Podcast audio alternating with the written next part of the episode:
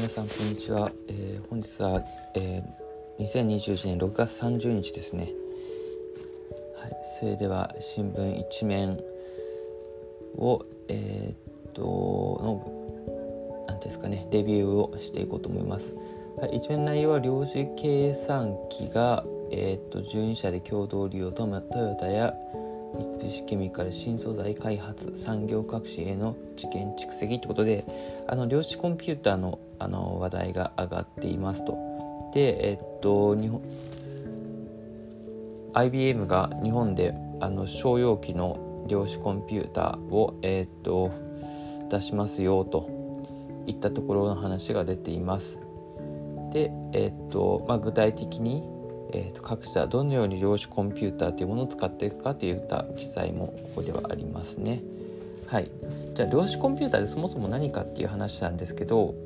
えっとそうですね小学生も分かるように簡単に説明すると量子コンピューターとは、えっと、スパコンスーパーコンピューターってめっちゃ計算が速いコンピューターがあるんですけどもそれのさらに上を行くえー、っと次世代の高速計算機と言われています。なんですごいスピードで計算をできるってことですね。で、えー、っと量子って何かっていうとあの何ですかね。原子とか分子とかあったじゃないですか。それらを、えー、と作る電子とかそれらの元となってる電子とか陽子とか中性子ってなんかどっかで小学校のか中学校で習ったと思うんですけど小学校で習ったかな？まあ、それの、え総称を量子と言います。そう。この量子って言われているめっちゃちっちゃいものを使って、えー、っと計算をするんです。でこれによって、えっと、すごいスピードで、えー、計算ができるようになりますよっていった話になってで今あの計算が一番早くできるって言われてるスパコンの、えっと、何千倍何万倍のスピードでできるようになるといったそんなものが、えーと、量子コンピューターです。で具体的に言うとコンピューター今あるコンピューターって、えーと、計算する時に0か1かその組み合わせでいろいろな計算がされているまたこれどっかで聞いたことこれちょっと小学生には難しいかな。であのコンピューターってどういう動きかしてるかっていうと0と1の組み合わせによっていろいろなものを作って言葉を使ったりとか数字を、えー、っと出したりとか。例えば1っていう2って01からなっているとか、まあ、まあちょっとこれはちょっと YouTube かなんかで見てください。なってるんですけどまあそういうのができてるんですけどもでえっと普通のコンピューターはそういう0と1の組み合わせによってできた数字を足したり引いたりとかやっているのですごい量の01って0と1で組み合わされた、えっと、数字をがバーッと出てきてで計算してると。一個一個計算してるんですよね。あちょっとすいません。これちょっとややこしいな。やめていきましょう。まあいわゆるそうですね。まあそれらをコロッとひっくり返すようなそんなものになりますと。で懸念されているのがそんな最強の計算機があったら今あるセキュリティえっとコンピューターのセキュリティとかを解読できちゃうんじゃないのって言われることなんですけどもその辺は、えっと、量子暗号っていう技術があるらしくて、えっと、解読は、えっと、できないと。そこら辺の問題は話については問題ないとなっています。ちなみに今なんでこの話題を挙げたかというと,、えーと、この新聞記事にですねあのインターネット通信の暗号を解読する能力を秘めているじゃないかと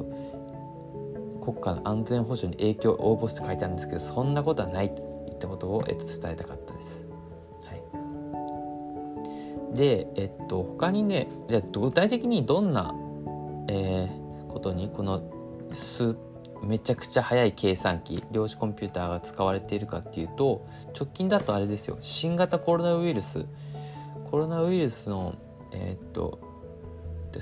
そのウイルスってどんなもんやってところの解明するのにすごい量の計算をするんですけどもそれを実はカナダの D ウェーブ社が作った量子コンピューターで計算がされていたと。もしこれがなかったらもしかしたらもっともっと時間かかっていたかもしれないあワクチンができずに時間かかってたのかもしれないですよね。はいまあ、こういうふうに医薬の世界でも量子コンピューターは使われますし金融の世界でもですねあの今後の金融の株価の予測とかでも使われますし、えっと、交通渋滞の予測とかあとは気象予報とか多くのところでなんか計算がされて計算がやってるんですけどもこの量子コンピューターを使うことでその精度向上と解明のスピード化そんなところに貢献できるのではないかと、えー、言われております。まあ、実際にしだしていますと言った方が正確なのかもしれません。はいまあ、それが、えっと、量子コンピューターです。でそんなことが、えっと、今今日の記事に上がっていました。はい。今後ねこの量子コンピューターって Google とか IBM とか、まあ、複数社が開発、まあ、東大も、えー、と研究してるみたいなんですけども、えー、としていますと、まあ、どこがいち早く商用化して世の中に出せるのか。どこがいち早くその技術を生かしてサービス提供できるのかってところが今後の、えー、と各社会社の、えー、と将来その業界をリードできるかってところに、えー、とつながってくるのでかなり、えー、注目されている。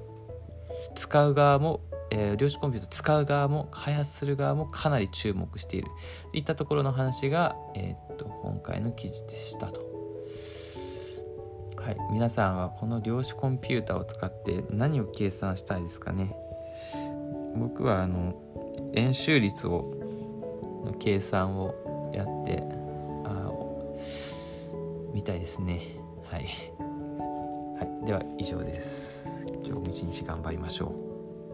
う。